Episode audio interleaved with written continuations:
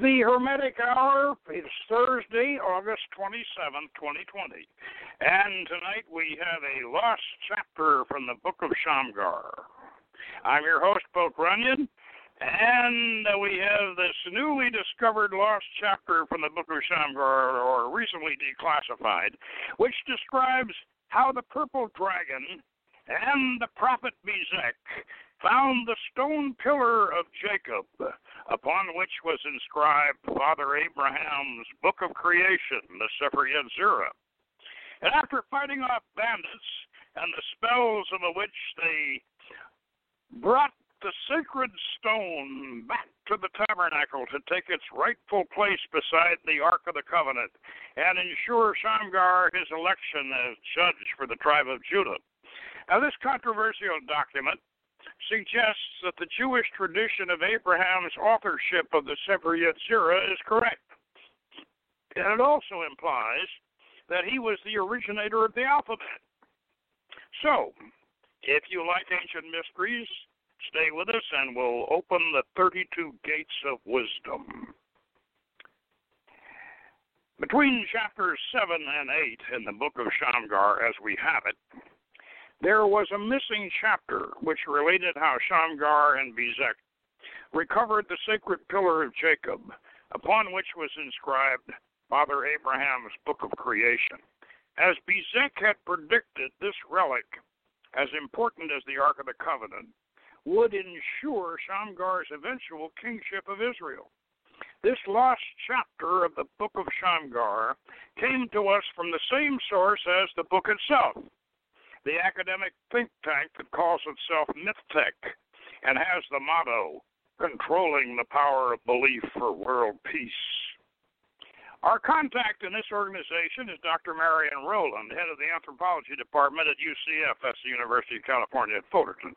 And now, if you have seen the docudrama Beyond Lemuria 2007, which is now available from Amazon in a second edition 2014, you have seen Dr. Rowland presenting his film on the lost city of Nan Madol. In any case, he was kind enough to supply us with the lost chapter from Shamgar as soon as it was declassified by the intelligence community, to which MythTech belongs as one of many academic subcontractors. And so, if you recall the story, Shamgar, the Phoenician privateer, acting as a military advisor to the Hebrews, had defeated the Philistines in two engagements and rescued Judge Ehud's daughter Jael, but he was still not accepted by the old rascal who was the high judge of Israel. And after Jael spiked Heber to his rug, our story continues. As you recall, Jael drove a spike through his ear and pinned him to his rug. He was the the the, the Kenite that she was uh, betrothed to, and he ended up kidnapping her. Now, but let's start the last chapter here. Even after Shamgar had vanquished the Kenites and rescued Jael, Ehud's heart was yet hardened against him, and he refused to grant her to Shamgar in marriage. Shamgar took counsel with Bezek, who was the prophet of Israel, and Bezek counseled him thus You must find and recover the sacred pillar of Jacob, upon which is inscribed Father Abraham's book of creation, which was written in Haran when the father of all our people sojourned there. Two generations later, one of Abraham's grandchildren, Jacob, was advised by his mother that he should journey to Haran and recover the sacred stone, so that he might secure his father Isaac's blessing and become the leader of the tribe. Well, Jacob found the stone pillar and brought it back to Canaan.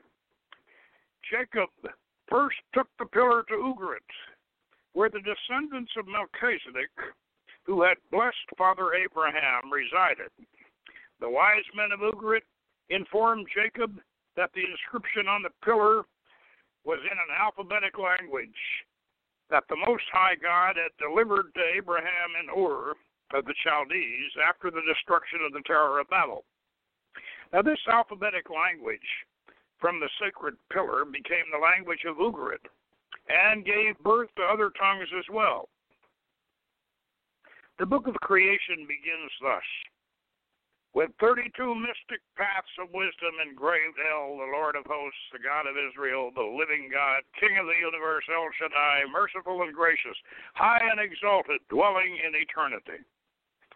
Jacob enshrined the pillar in a place called Bethel, the house of God, which the conqueror Joshua later destroyed, not realizing that it was a holy place containing a relic as significant as the Ark of the Covenant. That stone pillar lies hidden somewhere in the ruins of Bethel, Bezek declared. And if you were to recover it, your reputation would be greater than Ehud's. He would be compelled to yield his daughter to you and probably approve your judgeship of the tribe of Judah. And there is one other issue of almost equal importance. Judge Ehud's Levites have a copy of the Book of Creation on a papyrus scroll, but it has been altered to replace Elyon and the Elohim with Jehovah. Finding the original sacred stone will restore true religion to Israel.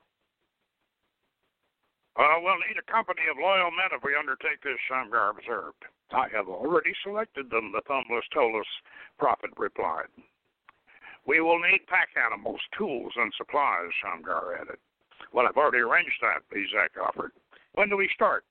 Dawn, if that is your pleasure, my lord. I'll have the watch wake me at first light. Outside Shamgar's tent, a stealthy figure crouched with his ear to the cloth wall. He waited until the prophet hobbled out of the open front fly, and then the spy scuttled off into the darkness. The noon sun beat down on the small caravan, led by Shamgar's chariot. Shamgar and Bezek rode in the car while the mule train followed them with the loyal warriors marching along beside the laden beasts. Their weapons and armor were secured on the pack frames. In the distance to the north, they could see the hilltop ruins of Bethel, but the way in that direction led through a narrow defile between two large rock outcroppings. Shamgar's military sixth sense caused him to rein in and raise his hand to halt the column. Good place for an ambush, he muttered. And noticed the recent tracks leading up to the rocks, Bezek observed. Let's flank them, The purple dragon growled as he turned back to his men. To arms! The warriors quickly began unpacking their weapons and armor. Leave your shields and pikes, swords and bows only, Shamgar ordered. Leaving Bezek to watch the animals, Shamgar divided his score of men into two squads, ten under the command of his most trusted lieutenant and the rest under his own leadership. They would encircle the ambuscade and trap the ambushers. The many hours of infantry training he had given these men before their battle with the Philistines was now being put to the test. They maneuvered into position like seasoned veterans. In less time than it would take to cook a partridge, they had the enemy surrounded and disarmed.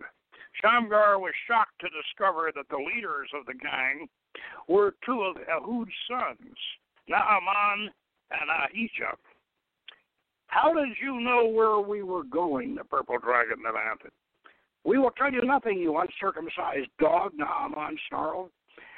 You don't hear very well. Perhaps we should circumcise your ears. That might make your brother more talkative, Shamgar said in a casual tone as he signaled two of his men to seize Naaman. You dare not, Naaman screamed as Shamgar drew his dagger and ran his finger over the edge. Oh, maybe just one ear, the Phoenician pirate drawled as he looked over at Ahijah, who was being held by two of his mighty men. As soon as the razor sharp blade touched his ear, Naaman screamed, I'll talk, I'll talk, tell you everything. Shamgar withdrew the blade. I thought you would. Now tell me, how did you know where we were going and what we were in search of? Uh, my brother Gera listened outside your tent last night. Did he report it to your father? Naaman hesitated. Shamgar raised his dagger. Yes, Naaman whispered. Louder, so we may all hear you. and the knife bit into his ear. Yes, he shouted. Where is Gera now? He went on to Bethel to find the stone pillar. How many men did he have with him? Five men, half of our company. Shamgar was perplexed. Why were you so few? There were only five of you here. Answered for Naaman. They are all whose cousins or debtors, my lord. The only force they could raise against you. The purple dragon is now the lion of Judah. Well, lion or dragon, we march on Bethel. What about these? Bezek gestured to the prisoners.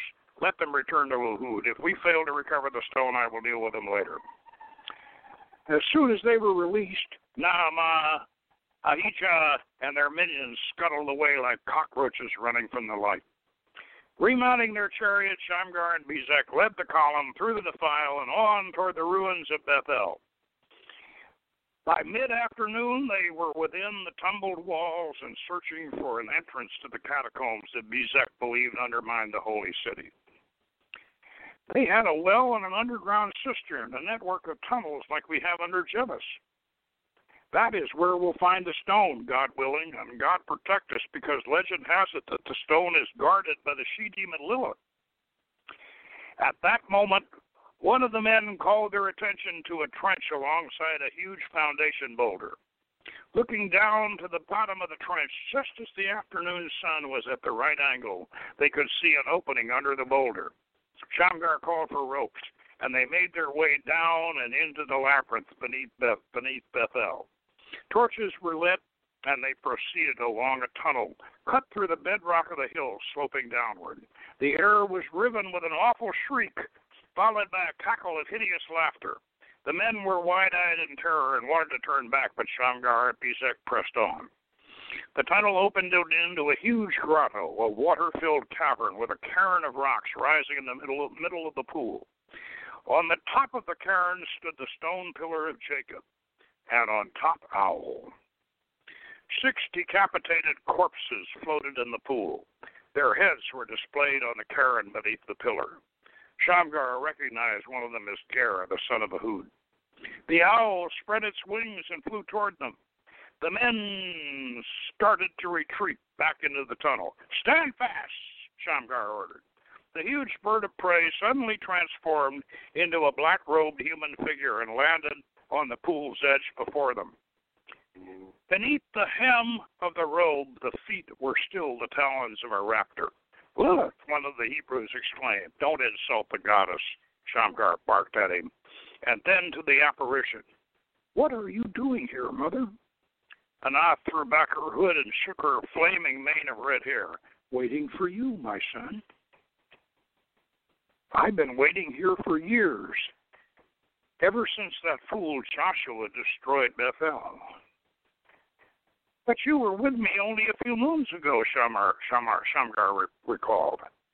Well, a goddess can be many places at the same time, and any place at one time, she explained. Well, may we take the stone pillar back to Israel? he asked. You have my leave to do so, but not my blessing. The book of creation comes from Father El, and only in his name may it be restored and consecrated. Bezek stepped forward. That task falls to me, my lady. I ask for your protection so that I may live long enough to accomplish it. I'll do what I can for you, but my protection comes in the form of a warning. Beware of the serpent. And so saying, she pulled up her hood and with her cackling laugh, she transformed back into an owl. With an awful shriek, she flew up the tunnel toward the setting sun. And so Shamgar and Bezek returned to the Hebrew camp with Jacob's stone pillar and received great accolades and acclaim. Shamgar was elected judge of the tribe of Judah, and Bezek was finally of Leviticus. The pillar was placed beside the ark in the Holy of Holies in the tabernacle, but no translation was permitted. And so ends the last chapter from the book of Shamgar. Now, Dr. Rowland has a footnote from the first page concerning the Sefer Yetzirah, which I'll read. Sefer Yetzirah is the oldest book of the Hebrew Kabbalah, said to have been written in the early centuries of the Common Era. Jewish scholars admit its Pythagorean philosophical structure, and there is speculation that it may have been originally written in Greek rather than in Hebrew. Greek is an inflected language, whereas Hebrew is not inflected. Ancient Greek has 24 has a 24 letter alphabet, whereas his Hebrew is limited to 22 letters. Therefore, if the Sefer Yetzirah had been originally Greek, a Hebrew translation would have suffered philosophical distortion due to the lack of a letter symbolizing the earth element. There is a Talmudic tradition that the book of creation was written by Abraham in about 1800 BC, long before Hebrew, Greek, or Phoenician alphabets existed. Now, if Abraham had written the book, he would have written it on clay tablets in cuneiform, which, like Chinese, is not an alphabetic language. It has hundreds of characters. However, there was a Canaanite city, Ugarit, which had a cuneiform alphabet and an inflected language, a few hundred years after Abraham, and it was possibly the origin of the Greek, Phoenician, and Hebrew alphabets.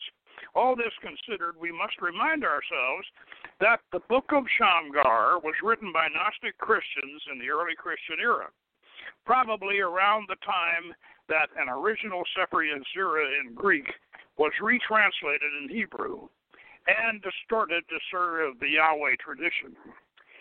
Thus, we may conclude that the authors of Shamgar are rewriting early biblical history, or mythology if you prefer, to serve their own agenda. And yet they may be correct. The original Sefer Yetzirah may have been in Greek and was not the word of Yahweh. And now, um, that is the last the last chapter of uh, of Shamgar, and of course, you know, Shamgar is is published along with Adams's Quest, and uh, we have dealt dealt with it numerous episodes. You know, we've we've uh, in fact we, we, we on the Hermetic Hour we've told the whole story of Shamgar. This this is uh, this is kind of the last uh, uh, you know the the last one, and and uh, and and if you want to catch up on the rest of the story though in print, um, you can get it on Amazon. It's Adamson's Quest and Shamgar the Purple Dragon, and uh, yeah, next uh, certainly the next seventh ray we publish, we will we will certainly publish the lost chapter. But what I'd like to do now, seeing as how there, uh, you know, we we have a lot of time left in the hour here, uh, I'd like to go ahead and pick up pick up Shamgar right from where the where we left off, you know, because this goes between chapter seven and chapter eight. So we'll pick up Shamgar and finish the story. That, way, uh, you, you know, we can have some closure on it. Hang on. Chapter eight. Shamgar, judge of the tribe of Judah. And Shamgar returned to the camp of the Judean Hebrews and married Jael. So much favor did he find among the people that they elected Shamgar judge of the tribe of Judah. And although his father in law Ehud still claimed the title of High Judge of Israel, and Ehud's heart was hardened against Shamgar, and he plotted against his son in law, he conspired with the Benjaminites and the Levites, who, along with the Judeans, were the last of the twelve tribes who professed loyalty to Jehovah. In all Shamgar's strongest ally was his friend, the mad prophet Bezek. And so it came to pass that the Judean wife of a prominent Benjaminite allegedly went a whoring and was caught or entrapped by a score of demonic cultists, secret worshippers of Belial, who all had their way with her before strangling her and dismembering her body. Then, as was their foul custom, they distributed her body parts to members and friends of their cult and her head, with the sign of whoredom cut in her forehead, was sent back to her Judean father, who displayed the gruesome memento before Shamgar and the council when he brought charges against the Benjaminites. Witnesses were called and the whole story was unfolded. Can the perpetrators of this outrage be identified? Shamgar asked, looking hard at the representatives from the tribe of Benjamin. From beside him, Ehud muttered, Don't embarrass them. No crime has been committed. Shamgar gave his father in law a savage look. It may not be a crime, but it is an atrocity. Not in the eyes of God, Ehud replies. Adultery is punishable by death, and there is no commandment against eating a slaughtered heifer. Is your daughter a heifer? No, but your wife may be, Ehud replied. Is that a threat? Well, let's just call it a warning. Shamgar turned to Bezek. What saith the Lord on cannibalism, Venerable? It is a cursed abomination he inflicts as punishment upon the unrighteous, but not prohibited by law. Then their only crime is apostasy. It would seem so, Bezek confirmed. And so Shamgar ordered the 20 followers of Belial arrested and brought before him. He sentenced 10 of them to death and the rest to imprisonment in a deep pit with only the dead bodies of their fellow cultists, cultists for sustenance. And when Ehud and the elders of Benjamin protested, he reminded them that cannibalism is the Lord's punishment upon the unrighteous, and the followers of Belial were certainly unrighteous. Shortly following this session, Shamgar granted audience to a Phoenician leather merchant who declared himself to be an agent of King Abimelki of Tyre. Judge Shamgar explained how he had been betrayed by King Milky in the manner of the smuggled iron weapons. The merchant replied that the betrayal was the work of one of the king's ministers, a Sidonian, who had been in the, in the pay of the Philistines. And now King Milky wished to make amends, which is the purpose of my visit, the merchant declared. The culprit is outside of this tent in chains, awaiting your justice, mighty purple dragon. Throw him in the pit with the cannibals, Shamgar barked to his guards. And with that settled, he adjourned the session and retired to his personal quarters with his guest and called for wine and sweet, uh, sweetmeats for refreshment. Now tell me, what does my lord King Milky wish of the judge of the tribe of Judah? Shamgar asked. Well, it has come to us in Tyre that the Hebrews seek to place their golden box and instill their one and only God in the temple of Melchizedek in Jebus. Your victory over the Philistines has reestablished the reputation of that spiritual weapon. The Jebusites of Jebus have appealed to us for political and even military assistance. They might be willing to remove the tribal gods, but if Father El and Mother Asherah are expelled from the temple, all Israel will rise in revolt. It is well known that your ark is only dangerous in sunlight. A night attack would overwhelm you. Shamgar replied, Inform your master that I am still his loyal captain and that I share his concerns and that I will do my best to see that the Holy Father and Mother remain in their ancestral home. My father-in-law, Judge Ehud, still has much power and influence among the among the Judeans, Levites, and Benjaminites. He imagines that his war god Jehovah is the Most High God the God of Abraham and Melchizedek, which we know to be Father El, in concert with Mother Asherat. Ehud and his Levites will have nothing of the goddess, whom they believe is the source of all evil, and whom we know to be the other face of El. I have tried to explain to Ehud that together El and Asherat are the one great oversoul, which is both male and female. But alas, he and even his daughter, my beloved wife, refused enlightenment. And so it came to pass that Ehud and Shamgar, accompanied by the council of the elders of Israel, visited the temple in Jebus, now called Jerusalem by the Levites. The priest king of the Jebusites, who was called Melchizedek after his ancestor, who had given the first communion of the elements to Father Abram, on this very spot led them up the stone staircase to the portico of the temple. The temple was a huge square stone building, 40 cubits high, with a monolithic entrance flanked by two stone pillars decorated with coiled serpents, upon which were inscribed letters in an ancient alphabet Shamgar had seen in the temple of Melkart at Tyre. The laws of old, Melchizedek explained, inscribed by Enoch before the flood. The ten affirmations, Bezek added. Pagan abominations, Ehud sputtered. Jehovah gave us ten commandments. El and Asherah gave us these ten thou shouts which if you observed them would make Jehovah's ten thou shalt nots unnecessary, the Jebusite priest king concluded as they entered the temple. Shamgar had seen the interior of the temple of Melkart at Tyre, but this was much more ancient and primitive. The stone walls were raised against a wooden framework. Great beams of cedar rose at the corners, supporting the rafters of the wooden roof.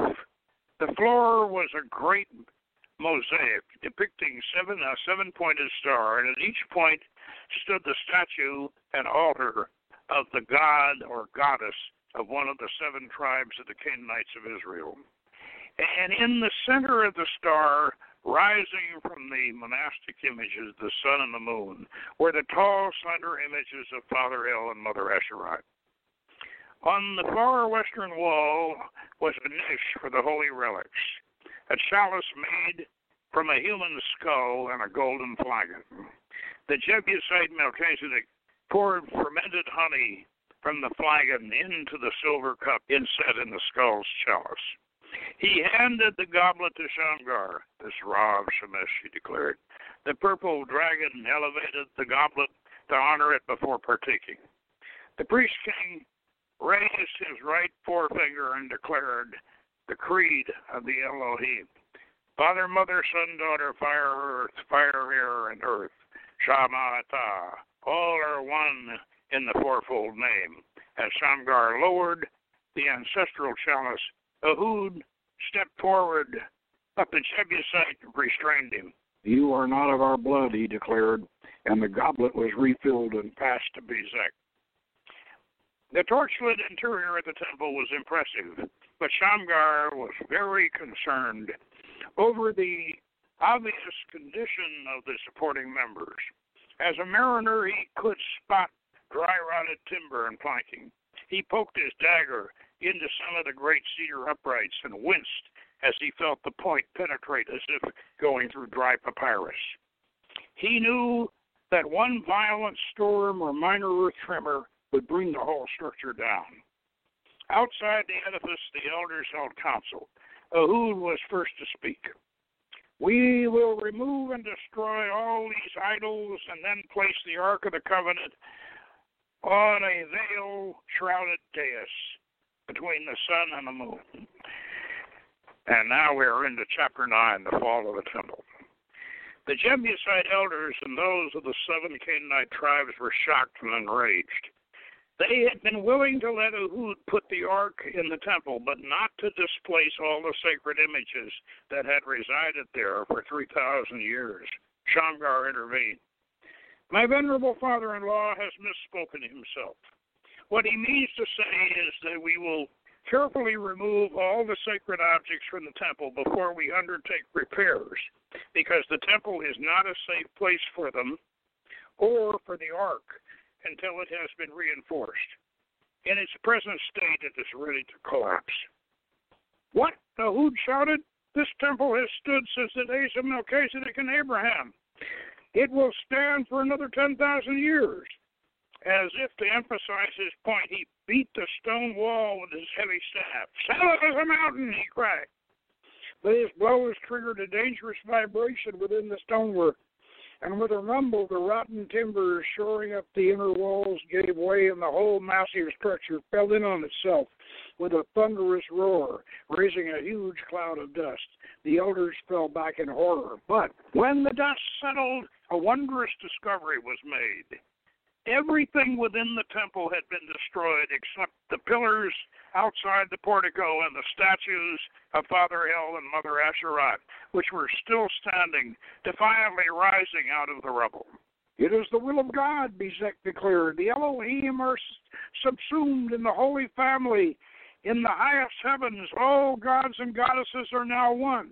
However, Ehud clambered over the rubble and started to swing his staff against the slender statue of the goddess Asherat.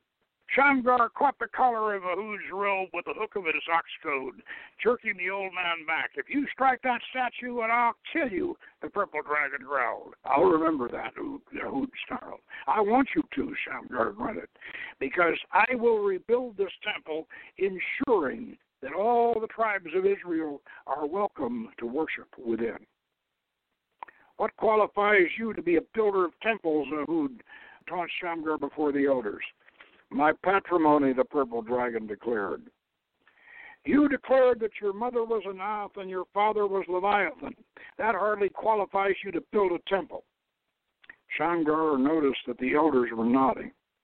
He knew that he must be in charge of the reconstruction if the goddess was to remain in the temple. I circulated that rumor to frighten my enemies when I was a privateer. My real father was Tubal Cain, he announced. No sooner did the words cross his lips than he realized that he had sealed his own doom. He had broken his oath to god Kusor, his father. And so the great temple in Jerusalem was rebuilt with the help of architects from Tyre and cedar timber from Lebanon.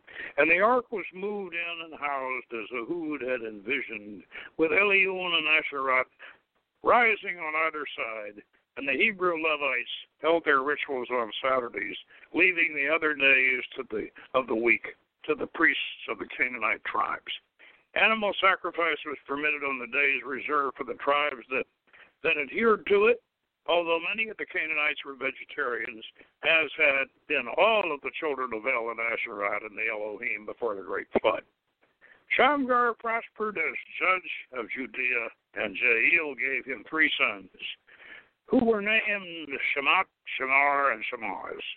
And so wise was Shamgar's justice, and so great was his power, that the elders of all the twelve tribes, Canaanite and Hebrew, elected to crown him the first king of Israel.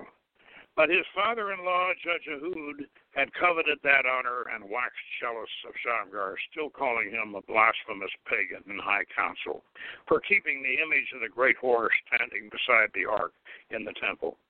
For his part, Shamgar knew that his doom would overtake him, and though he prayed to his divine father for forgiveness of his oath breaking, Kusor would not answer his pleadings. Knowing that Ehud plotted against him, Shamgar sent his sons off to Tyre as wards of King Abimelech to be raised in civilization, educated and prepared for the leadership roles they might someday attain from Shamgar's legacy.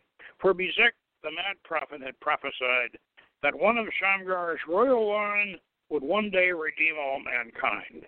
And shortly thereafter, Bezek was stung by a viper that had crawled into his bed, and the thumbless toldus prophet died in agony.